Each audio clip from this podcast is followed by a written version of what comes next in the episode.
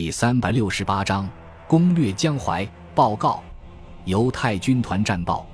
重庆最高统帅部办公室，机要参谋洪亮的声音从门口传了过来。念。孙百里站起身来，凝神倾听。六月十八日，我军刚刚抵达徐州西北郊九里山外围工事，即遭敌空地协同进攻。为对付我军坦克集群，日军出动千余名肉弹。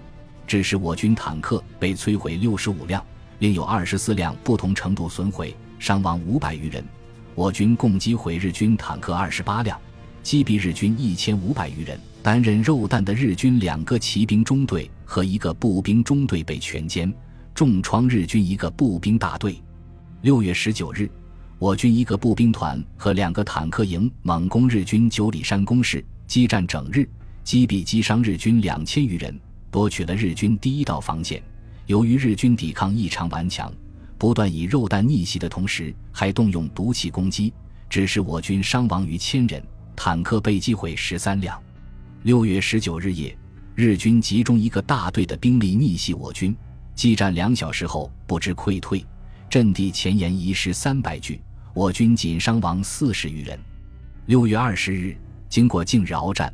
我军攻克除主峰外的所有制高点，日军抵抗日趋顽强，空中支援力度明显加强，我军伤亡急剧增加。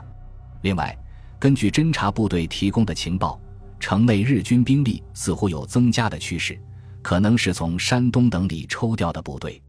六月二十日夜，我军集中三个步兵营和一个坦克营，对日军云龙山阵地发动突然袭击。经过短促突击之后，将其占领，守军大部被歼。六月二十一日，日军出动两个步兵大队增援九里山，同时集中两个步兵连队和两个团伪军反击云龙山。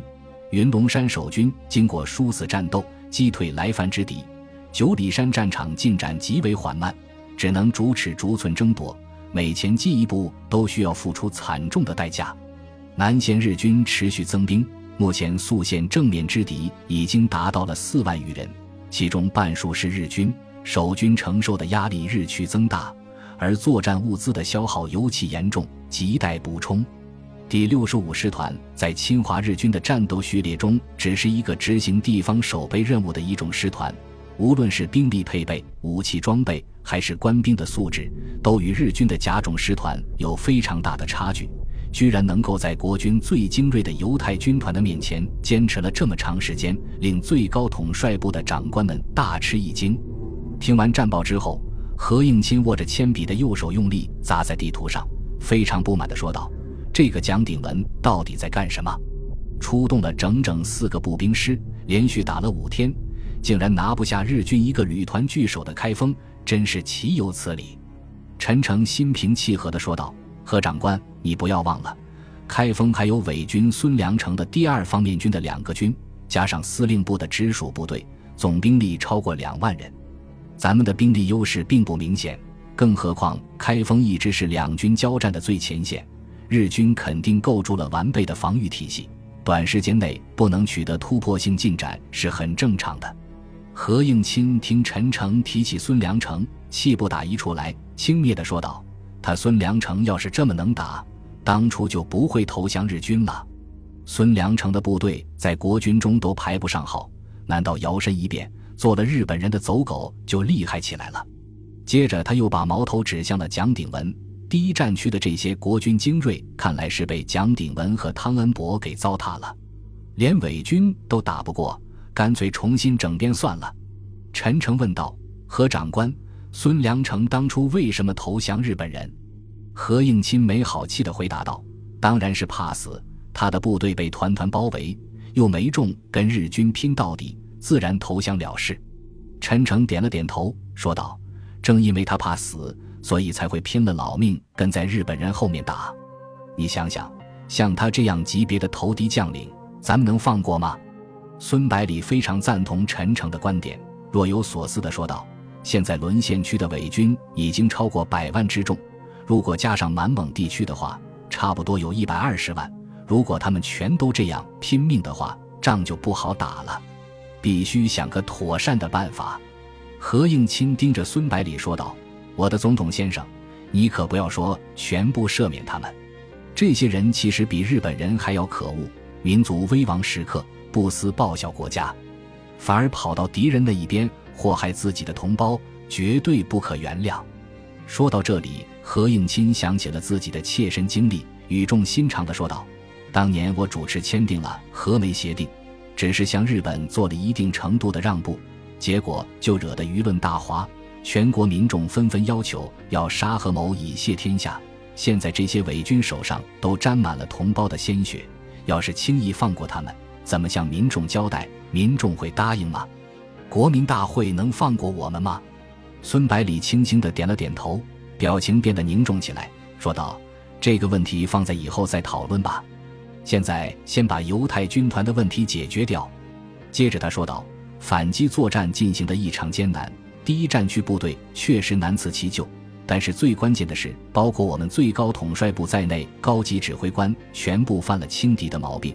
我们想当然的以为，在犹太军团的坦克集群面前，区区万余日军绝对不会是对手，因而没有在战役发起之初集中足够的兵力。另外，犹太军团没有对敌情了解不够，也是一个因素。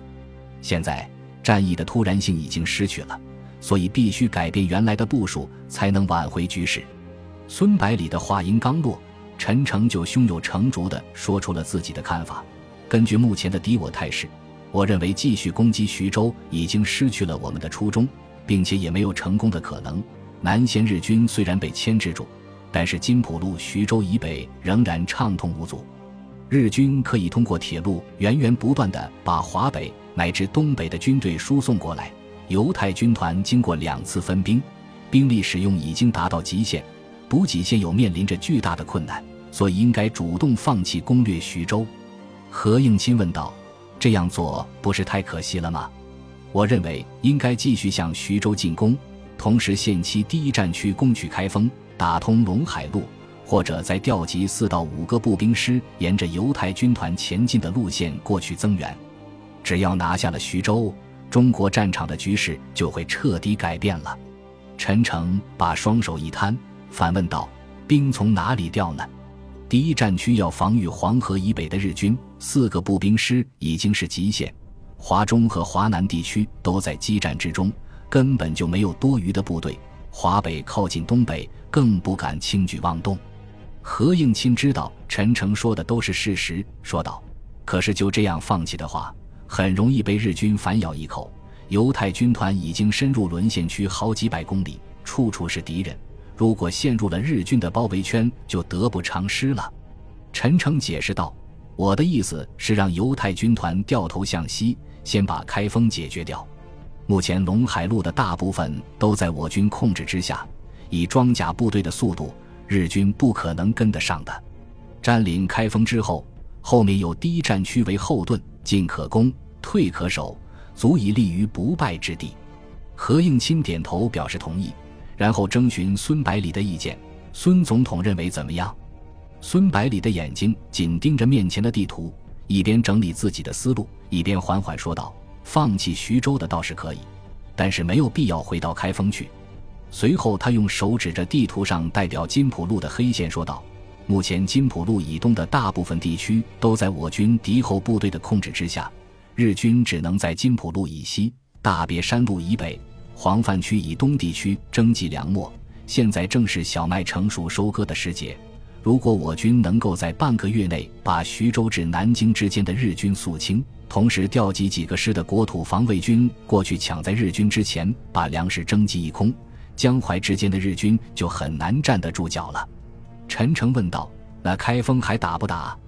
孙百里回答道：“咱们应该相信蒋鼎文将军能够解决开封的日军。”如果把全部兵力都集中到这里，即使夺取了开封，也只是把战线向前推进了几十公里而已，对日军的影响是微不足道的。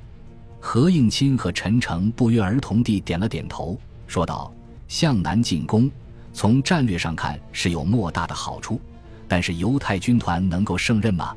孙百里笑着说道：“装甲部队本身就是为了野战准备的，长途奔袭更是拿手好戏。”与其继续攻击日军重兵密集的徐州，远不如进行大范围的机动作战更划算。